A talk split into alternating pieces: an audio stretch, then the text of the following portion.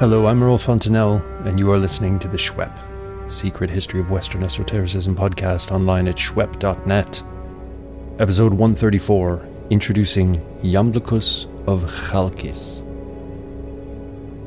The time has come, gentle listener, to introduce the great, the divine Iamblichus of Chalkis, known to later Platonists as an unparalleled authority on matters metaphysical and physical, and known to Western esotericism, where his work and thought have flourished in a number of different streams, which we shall need to cover as the podcast progresses, as both a metaphysician of great importance and as an authoritative voice, making addressative ritual, philosophically, even monotheistically, Abrahamically, respectable. In this episode, we want to cover the basics of his biography, obscure, and of his works. We possess a frustratingly incomplete selection of mostly fragments from what seems to have been an immense literary output, and we'll talk a little bit about his place in the history of philosophical Platonism in late antiquity. Next time, we shall delve into his thought, both the compelling metaphysics and the more down-to-earth ritual stuff, if down-to-earth is the right way of putting it.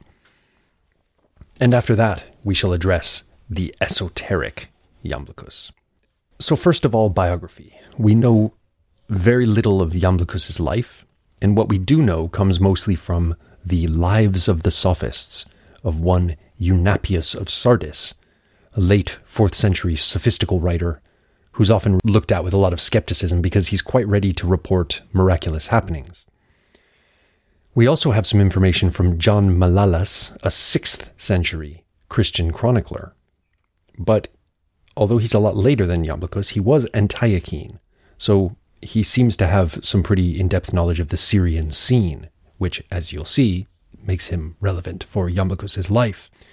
Everyone agrees that Iamblichus was born in Chalkis, which is probably modern-day Qinnasrin in northern Syria, although there was a Chalkis in southern Syria as well. He was probably born in or around the year 240 CE, although older scholarship leans toward a date several decades later. The question hinges on the single reference to Iamblichus in Porphyry's Life of Plotinus, section 9.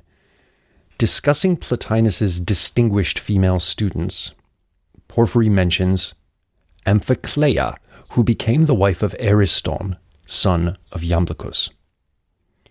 Now, is this our Iamblichus?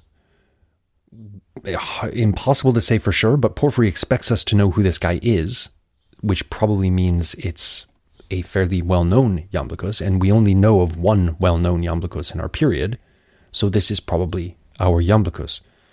So then, if you try to work out a chronology based on Iamblichus having had a son named Ariston, and he is old enough to get married to a student of Plotinus sometime after Plotinus's death, which seems to be what Porphyry's getting at, we come up with a date not much later than 240 CE for Iamblichus's birth. So Iamblichus and Porphyry were just about the same age. Porphyry, born in or very near the year 232, is maybe 10 years older than Iamblichus, something like that. Anyway, we don't know for sure when he was born, but this is the range of informed scholarly guesswork in a nutshell. Iamblichus, Eunapius tells us, was of noble ancestry, and Damascius, writing in the 6th century, gets more specific. He was of the line of the priest-kings of Emesa. These ancestral rulers were players in the Hellenistic and then later the Republican Roman politics in the region, and they remained prominent into the 2nd century, although their official role as priest-kings seems to have been shut down by Domitian at the end of the 1st century. Nevertheless, inscription evidence shows us that they're still very prominent in local life well into the 2nd, so these are big boys in the regional scene. This regal lineage probably explains why Iamblichus went by the Semitic name Iamblichus, which is widely agreed to be a Greek form of a Syriac or Aramaic word, Yamliku, meaning may he rule, with El, the supreme god, being understood. So may God rule. As we saw with Porphyry, and as the general practice in antiquity teaches us, it was normal for those of non-Greek origins to take on Greek or Roman names. when dealing with Greeks and Romans at least, or when publishing their works. Iamblichus never did this, and this may well be because he was sort of proud of his origins.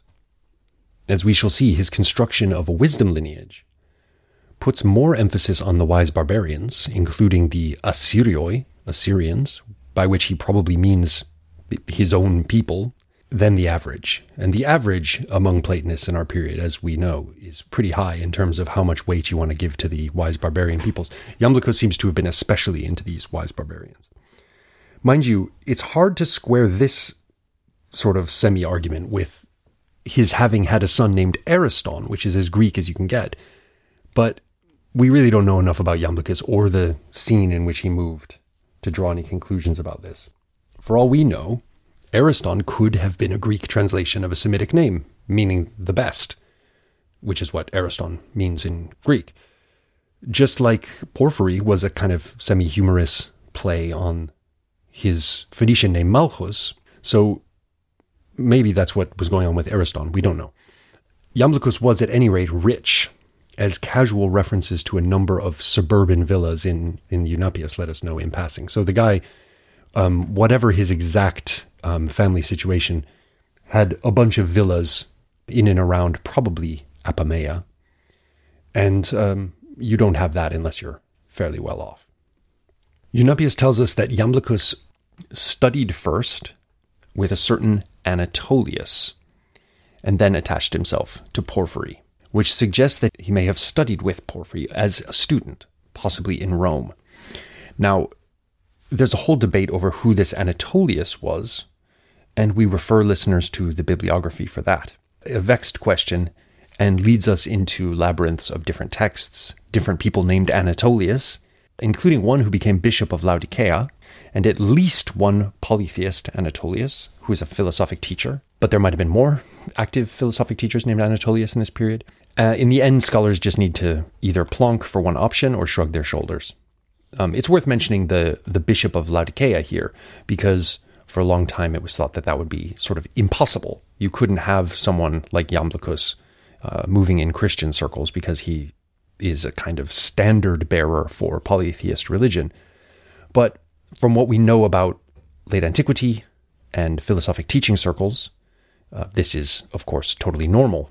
And we'll see this again when we get to the late antique philosophic scene in Alexandria, where, of course, you have Synesius and Hypatia and all that good stuff. But as to the actual identity of this Anatolius, who is his first teacher, we will just shrug. However, the relationship between Iamblichus and Porphyry is equally difficult to figure out, and here we can't really shrug, because the correspondence between Porphyry and Iamblichus is the locus for the ridiculously important debate over theurgy, which we shall be discussing in a few episodes' time. There's a lot of disagreement over the relationship between Porphyry and Iamblichus among scholars.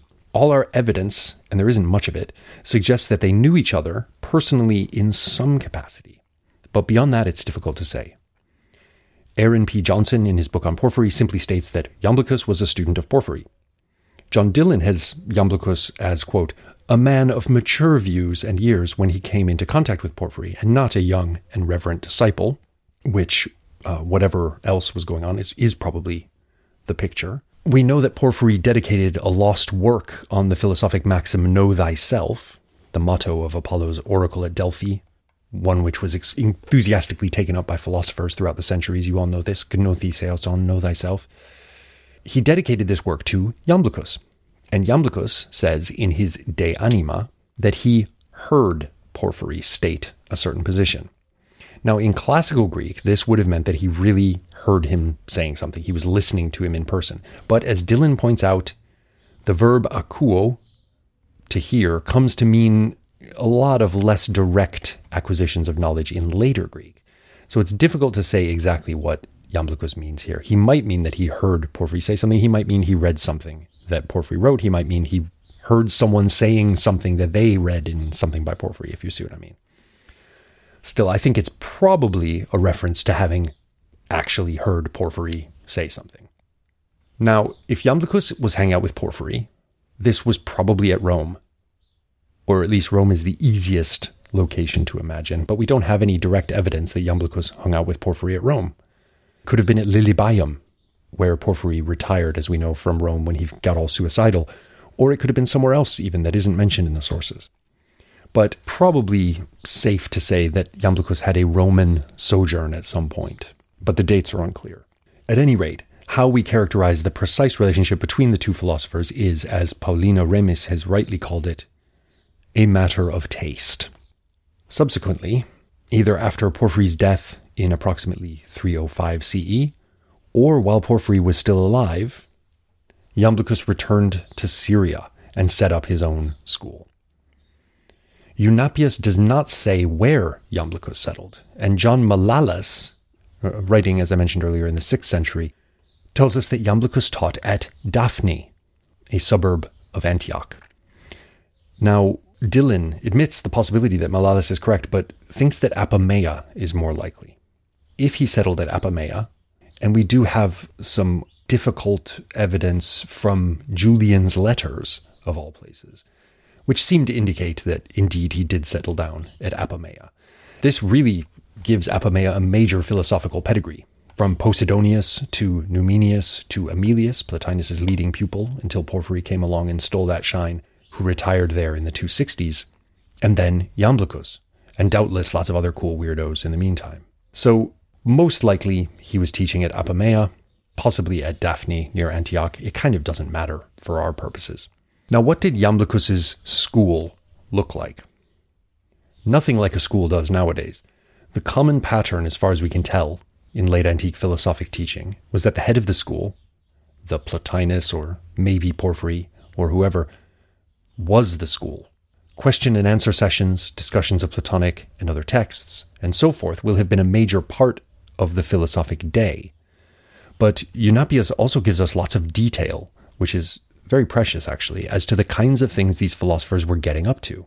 They went for days out at the nearby hot springs of Gadara. They went on journeys to meet other philosophers and to dispute with them. They did sacrifices as a group and engaged in other ritual practices. One thing seems clear from Eunapius.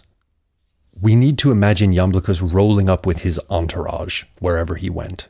He's always surrounded by a bunch of students, seemingly. And if Eunapius is accurate, his crew saw him as a semi-divine, wonder-working holy man. Two anecdotes illustrate this very well. The first is taken from Eunapius 458 in Wright's text. Eunapius has been talking about Iamblichus' distinguished group of pupils, giving us the names of the more famous ones, or famous in his day, and about what a great teacher he was. We then read the following. Occasionally, he did perform certain rites alone, apart from his friends and disciples, when he worshipped the divine being. But for the most part, he conversed with his pupils and was unexacting in his mode of life, and of an ancient simplicity. As they drank their wine, he used to charm those present by his conversation and filled them as with nectar. Remember, when we described Eunapius as a sophistical writer, this is the kind of stuff we're talking about. He's writing a flowery prose with lots of old-fashioned tropes in it. He's not a rigorous military historian like Ammianus Marcellinus, whom we'll be seeing when we get to Julian. And they never ceased to desire this pleasure, and they never could have too much of it, so that they never gave him any peace. And they appointed the most eloquent among them to represent them, and asked, "O master, most inspired, why do you thus occupy yourself in solitude instead of sharing with us your most perfect wisdom? Nevertheless, a rumor has reached us through your slaves, that when you pray to the gods, you soar aloft from the earth more than 10 cubits to all appearance, that your body and your garments change to a beautiful golden hue, and presently, when your prayer is ended, your body becomes as it was before you prayed, and then you come down to earth and associate with us." Iamblichus was not at all inclined to laughter, but he laughed at these remarks, and he answered them thus, "He who thus deluded you was a witty fellow, but the facts are otherwise. For the future, however, you shall be present at all that goes on." This was the sort of display that he made, and the report of it reached the author of this work from his teacher, Chrysanthius of Sardis. End of quote. So, the author of this work, Eunapius, is referencing Chrysanthius of Sardis, and Chrysanthius was himself a student of one of Iamblichus's students. So he's giving himself a bit of a lineage here as to how he knows this little anecdote and why we should maybe take it seriously. So there we have Iamblichus having the reputation as a wonder worker, but sort of denying it, saying, no, nonsense, but anyway, let's carry on. The next incident we want to look at comes from 459, right, the next section. So some things have happened. Iamblichus has done some more miraculous type stuff. And then, quote, sometime after, they decided to go to Gadara, a place which has warm baths in Syria, inferior only to those at Baiae in Italy, with which no other baths can be compared. So they set off in the summer season. Now, he happened to be bathing, and the others were bathing with him, and they were using the same insistence. Whereupon Iamblichus smiled and said, "It is irreverent to the gods to give you this demonstration, but for your sakes it shall be done." There were two hot springs, smaller than the others, but prettier, and he bade his disciples ask the natives of the place by what names they used to be called in former times. When they had done his bidding, they said, "There is no pretense about it. This spring is called Eros, and the name of the next one is Anteros." He at once touched the water with his hand. He happened to be sitting on the ledge of the spring where the overflow runs off, and uttering a brief summons, and the vocabulary here in the Greek is very much the kind of vocabulary we find around magical workings. Uttering a brief summons, he called forth a boy from the depths of the spring. He was white-skinned and of medium height. His locks were golden, and his back and breast shone, and he exactly resembled one who was bathing or had just bathed. His disciples were overwhelmed with amazement, but Iamblichus said, "Let us go to the next spring." And he rose and led the way with a thoughtful air. Then he went through the same performance there also, and summoned another Eros, like the first in all respects, except that his hair was darker and fell loose in the sun. Both the boys embraced Iamblichus and clung to him as though he were genuinely their father. He restored them to their proper places and went after his bath, reverenced by his disciples. After this, the crowd of his disciples sought no further evidence, but believed everything from the proofs that had been revealed to them, and hung on to him as though by an unbreakable chain. End of quote. Eunapius then goes on to hint with wonderful esoteric flourishes that Iamblichus performed even greater marvels than this, but that he, Eunapius, must remain silent about them. Now then, for all that scholarship has moved away from earlier images of Iamblichus as a purveyor of spineless syncretism and a miracle-monger, through a phase when, as John Dillon puts it in his pioneering work on the text of Iamblichus's commentary fragments, his reputation moved from that of a third-rate magician to that of perhaps a philosopher of the second rank, down to the present day when scholars like Gregory Shaw are discovering in Iamblichus's thought a philosophy of the greatest insight and practical spiritual application. Well, nevertheless, we can kind of see what those earlier scholars were on about when they called him a miracle monger and, sort of that he was living in a world of superstition. What does Eunapius tell us here? That Iamblichus is actually quite scornful of that sort of miracle performance theater. But then, what are we to make of the Eros and Anteros incident? So Eros, of course, is passionate sexual love, and the god of love, the son of Aphrodite. Anteros would be like a counter-Eros. And we do find Eros and Anteros in some mythological sources, but the exact reference here is a little bit obscure. Nevertheless, he sort of seemingly stage-managed the whole thing. So where he says, ask them what these springs are called. They're called Eros and Anteros. And then watch this. Eros and Anteros are going to appear. And then they appear, and they're beautiful young boys, and they cling to Iamblichus. And he's like, you see? Nevertheless, Eunapius basically tells us that Iamblichus performed this miracle because he couldn't get his students to stop demanding miracles from him, right? He said, this is impious, but okay, for your sake, I will do it. So he's being portrayed as someone who's poo-pooing all that sort of thing. But nevertheless, Eunapius can't help but keep recording all these miracles that he performed. And there's other ones that he mentions that we haven't had a chance to go through in this episode. And these are not the kind of miracles that Plotinus performs in Porphyry's Life of Plotinus. Plotinus was able to divine which slave stole a necklace, stuff like that, which shows powers of maybe uncanny perception, but don't really break the natural order of things. No, with Iamblichus, we're talking about levitation. We're talking about highly theatrical, very concrete signs of the god's approbation. The wonder-working of the kind familiar from Lucian's on Alexander the False Prophet, for example. See our special episode where we speak with Lucian specialist Karen Nivali, where the gods reach down and cause supernatural stuff to happen based on the holy qualities of the sage, right? So even if Iamblichus isn't fully embracing this role, and which is the picture the Eunapius paints of him, his followers were.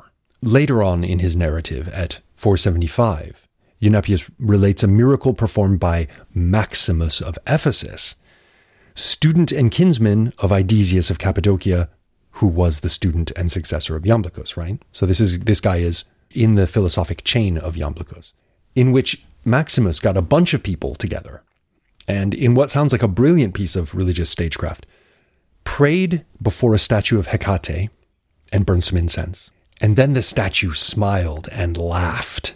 And when people started to freak out, he said, wait a minute, that's nothing, because now the torches in the goddess's hands will burst into flame. And they did. So we can say that there was a very strong vein of, call it miracle mongering, call it love of the miraculous, in the tradition stemming from Iamblichus, even if he himself wasn't doing this sort of stage managed stuff beyond the Eros and Anteros thing.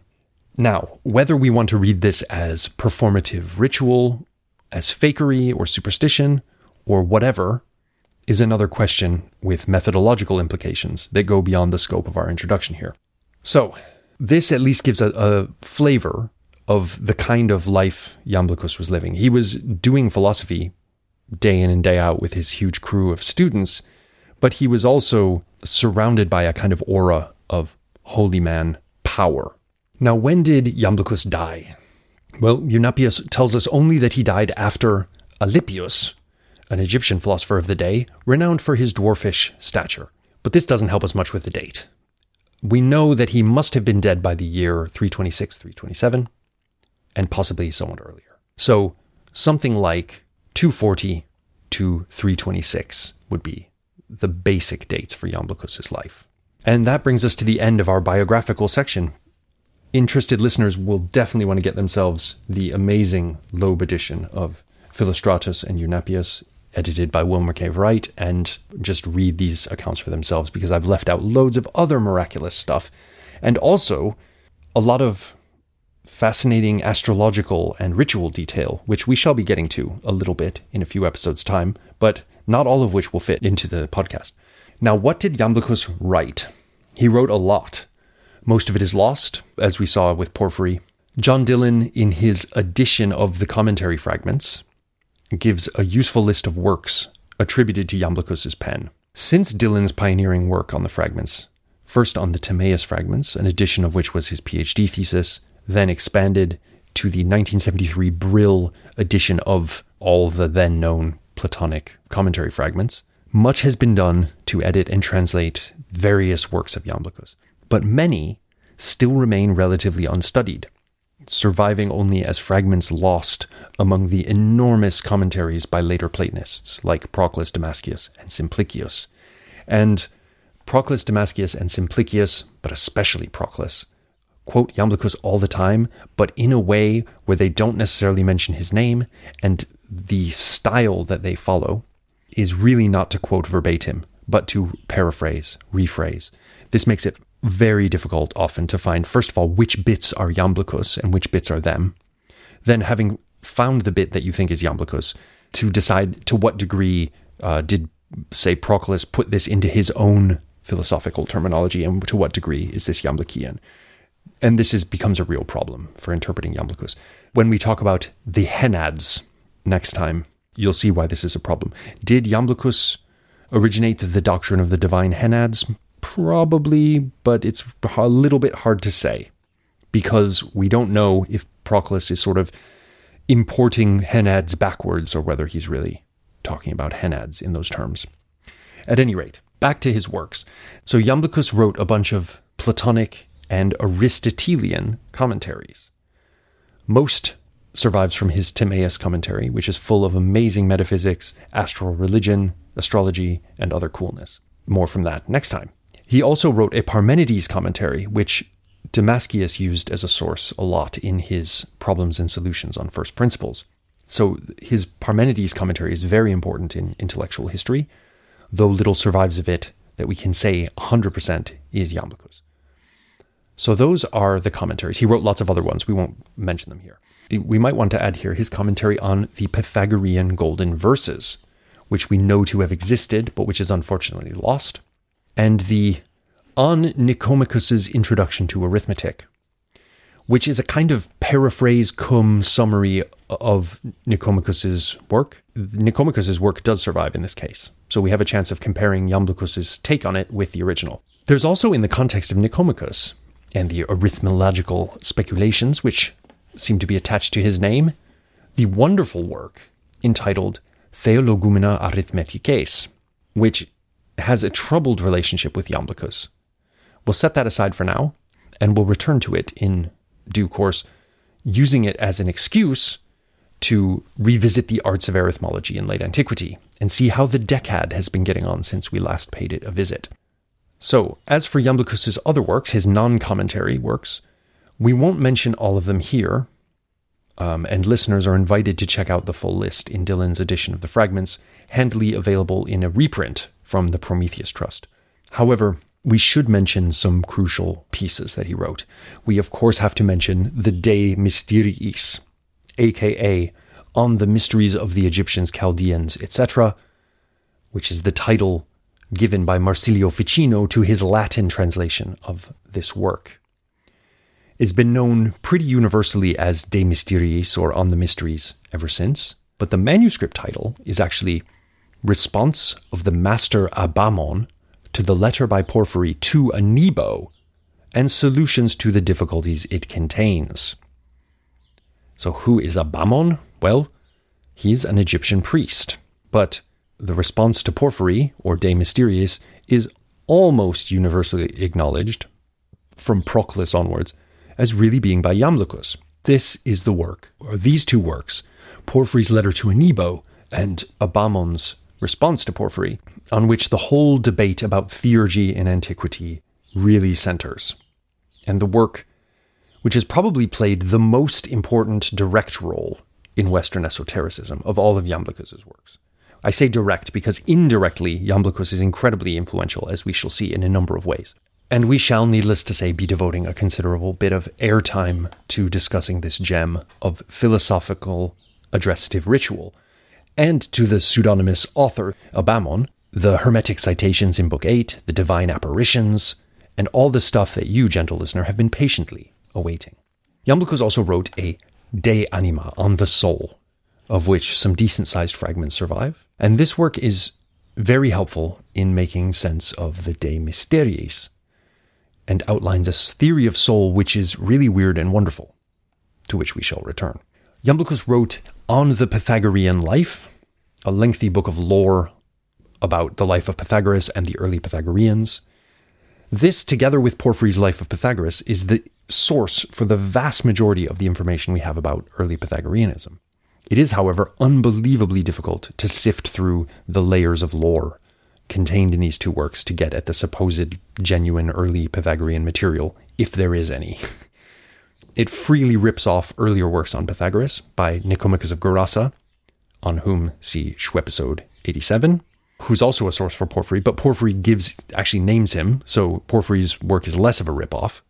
Iamblichus doesn't name him, he just starts writing and quotes lengthy passages of Nicomachus. And he is clearly using as a source another life of Pythagoras, which might have been the lost Life of Pythagoras by Apollonius of Tyana, the great wonder-working sage of the 1st century, who has appeared in the podcast before and who will appear again in a big way when we get to medieval talismanic traditions. Incidentally, Iamblichus is often lambasted as a plagiarist because huge portions of his surviving works can be shown to be unattributed cribs from earlier authors.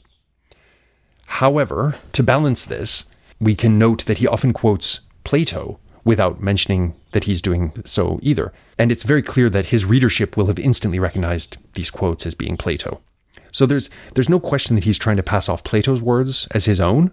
And so maybe he's quoting these other authors just to present them in a useful form for his students rather than to try to make it seem like he wrote them himself. Anyway, the question of plagiarism is a tough one in antiquity anyway. But we mentioned here, just in the context of the fact that a lot of his works, especially his non-commentary works, his little essays on this or that, are freely copied from other authors. I wonder if this isn't a situation a little bit like Blavatsky assembling the Secret Doctrine from a mountain of secondary literature which she plunders without attribution. In both cases, Iamblichus and Blavatsky, they are by their own lights simply delving into the tradition and assembling the true teachings thereof, right? Call it plagiarism, call it perennialist bricolage. It's kind of a matter of taste.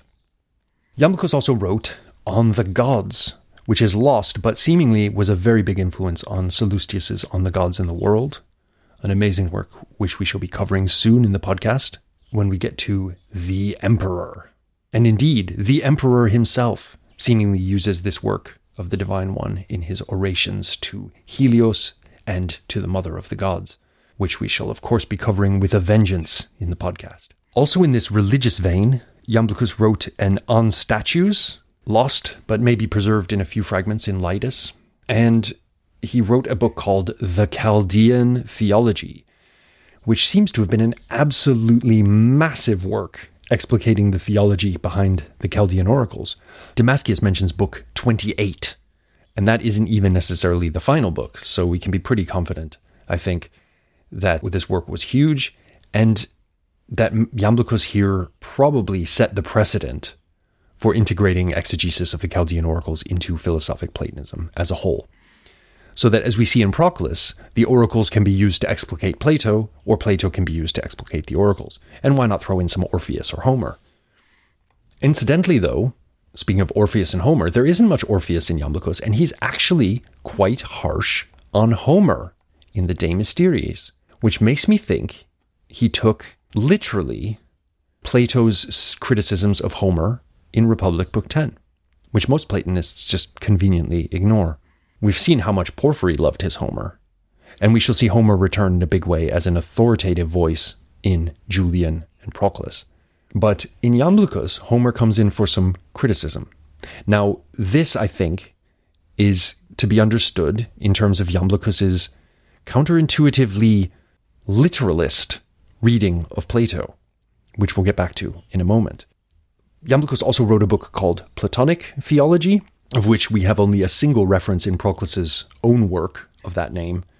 And that's odd because you'd expect a work called Platonic Theology by Iamblichus to get a lot more press than it does in the surviving sources. But we can't say more about it than that, really.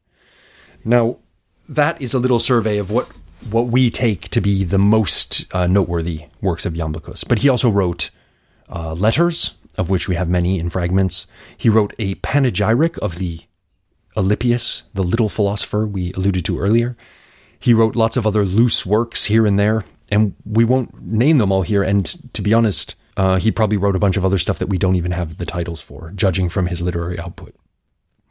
Last but not least, he wrote a work called On the Craftsmanship, the Demiurgy, of Zeus in the Timaeus, which Dillon regards as a work separate from the Timaeus commentary proper. And this is interesting to us because this work outlines a crazily complex metaphysics which seems miles away from what we find in the Timaeus commentary. And that's pretty complex already, to be honest.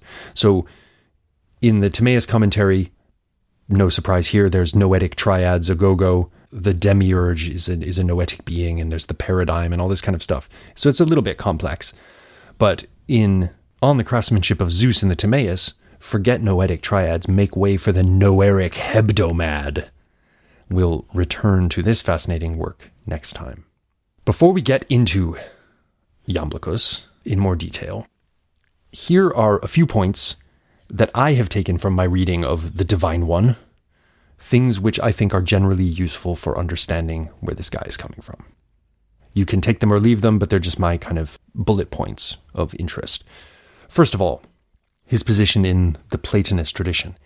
If Plotinus and Porphyry are the kind of Theravada Buddhists of Platonism, they're vegetarian, they seek to transcend the lower world through non-attachment and meditative practices, then Iamblichus is a full-on Vajrayana Tibetan-style Buddhist. There is some serious blood and guts practice going on in Iamblichus. Yes, he wants to transcend the lower world, but to do that, you need to dive headlong into matter and use it. And by using matter, we mean things like unlocking the powers hidden within matter through blood sacrifice rituals, practical astrology, invocation of higher entities into material forms, and other practices. Now, we don't know as much as we'd like to about ancient Platonist practice, but as far as the surviving evidence goes, this rather blood-soaked Platonism is something we first see with Iamblichus. Secondly, Iamblichus is, in a weird kind of way, a Platonic fundamentalist. What do we mean by this? In the surviving fragments of De Anima, to take one example, he goes to town on his Platonist predecessors. We might expect Iamblichus, even if he takes an anti-Plotinian line on loads of things, we might expect him to dig Numenius in a big way, right? After all, Numenius was really into Pythagoras, and most antique writers call him a Pythagorean, and Iamblichus is also really into Pythagoras. But no, Numenius's theory of the soul is totally wrong. Why? Because it's not what Plato says. Now, it's never straightforward to decide what Plato says on a given subject because he wrote dialogues and they contradict each other. So Iamblichus is in a way in the same position as a Christian fundamentalist in that he's arguing for a literal reading of a body of texts which cannot have a single literal meaning. It's impossible. But this is how he positions himself in De Anima and his many commentaries. We need to stick to what Plato says. So in De Anima Fragment 7, Dillon Finnemore, he has quickly surveyed some of the what he takes to be the opinions of his predecessors on the soul. And Numenius comes in for major criticism because he seems to have equated the soul with the higher reality so that a soul can become a noose, for example, and we're not kind of stuck as souls, we can transform. And he says that Plotinus thinks more or less the same thing. Porphyry thinks first one thing, then another. He sort of vacillates.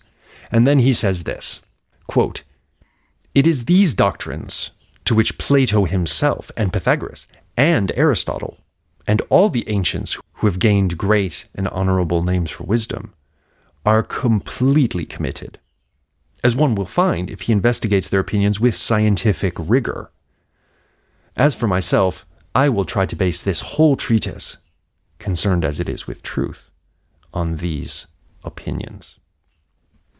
End of quote. So this single quote I've taken as an illustration of something that is very counterintuitively present in a lot of Iamblichus's works, which is that although the great tradition of wisdom is one transmitted primarily by non-Greeks for Iamblichus, nevertheless, when reading Plato, we need to stop all this kind of imaginative reworking of Plato and get back to the sola scriptura, literal meaning of the Platonic dialogues.